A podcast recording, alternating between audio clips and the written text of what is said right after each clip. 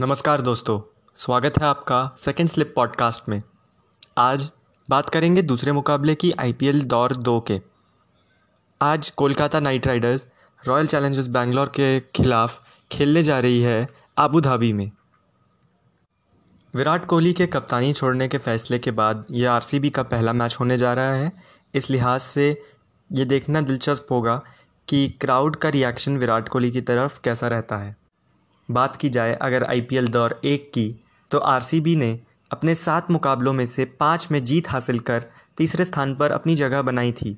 वहीं केकेआर को सात में से पाँच ही मैचों में हार झेलनी पड़ी, जिसके कारण वे चार अंकों के साथ अभी सातवें स्थान पर बरकरार हैं।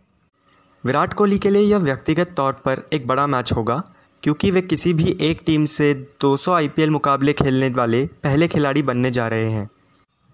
विराट कोहली के ओपनिंग साझेदारी में। विराट कोहली के जोड़ीदार के रूप में हमें दिखेंगे ओपनिंग बल्लेबाज देवदत्त पडिक्कल आईपीएल 2020 में उनका प्रदर्शन बहुत अच्छा रहा, लेकिन आलोचकों का यही कहना था कि उनकी रनों की गति टी के हिसाब से काफ़ी कम है। आईपीएल दौर एक में उन्होंने अपने सभी आलोचकों को शांत करा दिया, जहाँ पे उन्होंने मुंबई में राजस्थान रॉयल्स के ख़िलाफ़ करीब चालीस बॉल में सेंचुरी जड़कर एक, अपनी बैटिंग को एक नए लेवल तक पहुँचा दिया। जहाँ तक नंबर तीन की बात की जाए तो आरसीबी की तरफ़ से बल्लेबाजी करने उतरेंगे रजत पाटीदार। अनकैप प्लेयर होने के कारण वे इस टीम की सबसे कमज़ोर कड़ी हैं।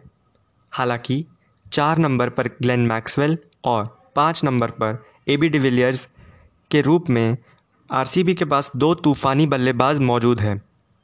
देखना दिलचस्प होगा कि आईपीएल दौर एक की ही तरह क्या ये दोनों बल्लेबाज टीम के लिए अच्छा प्रदर्शन दे पाएँगे? क्योंकि पाँच नंबर के बाद आरसीबी के पास ज़्यादा बैटिंग डेप्थ नहीं है। ऐसा बावजूद इसके कि ए बी डिविलियर्स एक लंबे समय बाद विकेट कीपिंग भी कर रहे हैं, जिसका लॉजिकल नतीजा तो यही होना चाहिए कि टीम एक और बैट्समैन खिला सके। हालाँकि छः नंबर पर ऑलराउंडर शहबाज अहमद और सात नंबर पर ऑलराउंडर काइल जेमिसन को आरसीबी की तरफ़ से प्रेफरेंस मिल सकती है। छः गेंदबाजों को खिलाने का फ़ैसला शायद ठीक ही हो, क्योंकि आमतौर पर आरसीबी गेंदबाज थोड़े फीके ही नज़र आते हैं। जहाँ हम बात करें हर्षल पटेल की, उन्होंने आईपीएल दौर एक में सबसे ज़्यादा विकेट चटकाए। लेकिन इसी दौरान चेन्नई के खिलाफ एक खेले गए मुकाबले में बीसवें ओवर में उन्होंने रविंद्र जडेजा के हाथों सैंतीस रन खाए। ऐसे में आरसीबी की बॉलिंग और उनके बॉलर्स हमेशा दो धारी तलवार ही रहते हैं। इसलिए ज़्यादा बॉलिंग ऑप्शंस के साथ जाना आरसीबी के लिए एक अच्छी स्ट्रैटेजी हो सकती है। आरसीबी के दो बॉलर्स को देखना बहुत दिलचस्प होगा।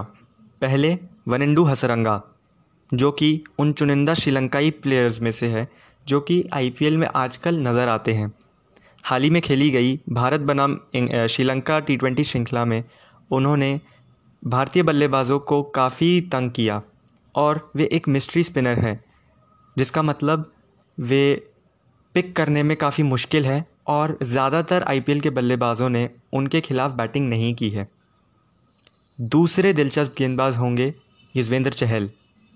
युजवेंद्र चहल का भारतीय टी ट्वेंटी टीम में सिलेक्शन होना लगभग तय था, लेकिन उनके जगह राहुल चहर को टीम में चयनित किया गया है। ऐसे में यह देखना दिलचस्प होगा कि चहल किस तरह वापसी करते हैं, क्योंकि वे एक अनुभवी गेंदबाज हैं और लगातार कई वर्षों से चेन्नस्वामी यानी बैटिंग के लिहाज से भारत के कुछ बहुत अच्छे ग्राउंड्स में से एक पर काफ़ी विकेट चटकाते हुए आ रहे हैं। आरसीबी के लिए हर बार की तरह ए बी डिविलियर्स तुरुप का इक्का साबित हो सकते हैं। हाल ही में उनका कोलकाता नाइट राइडर्स के ख़िलाफ़ बहुत अच्छा प्रदर्शन रहा है। उन्होंने आईपीएल दौर एक में भी कोलकाता नाइट राइडर्स के ख़िलाफ़ आरसीबी की जीत सुनिश्चित करने में एक अहम भूमिका निभाई थी।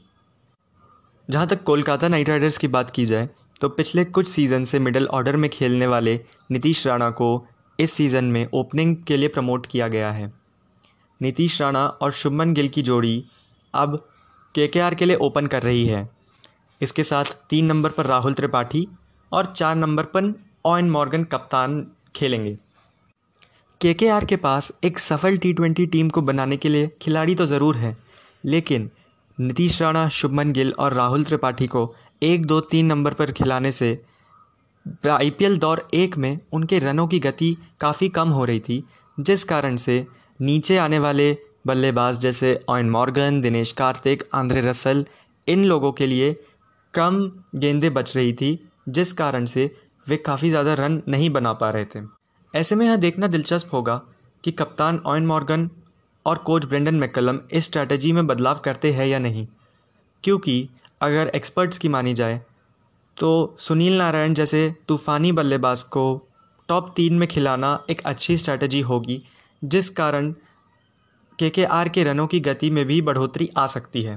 ऑलराउंडर्स की जहाँ तक बात की जाए तो कोलकाता नाइट राइडर्स के ऑलराउंडर, प्रतिद्वंदी टीम रॉयल चैलेंजर्स बैंगलोर से पेपर पे तो काफ़ी अच्छे हैं।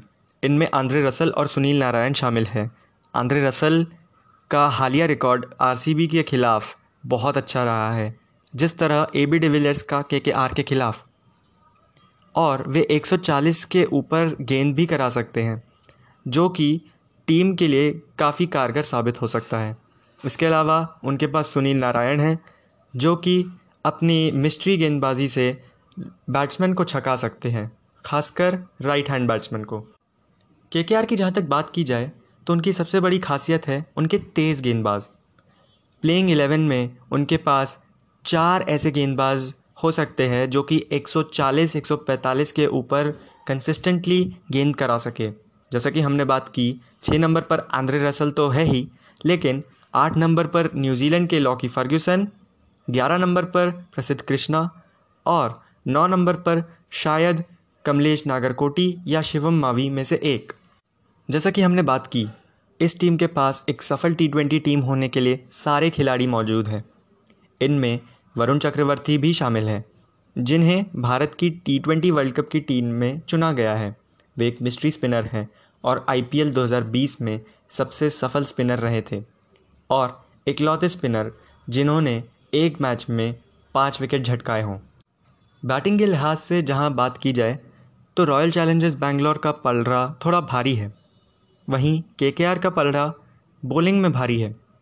हालाँकि के के आर इस टूर्नामेंट में वापसी कर सकती है अगर वे अपने बैटिंग ऑर्डर में कुछ ऐसे चेंजेस करें जिससे रनों की गति बढ़ाने में कामयाब हो।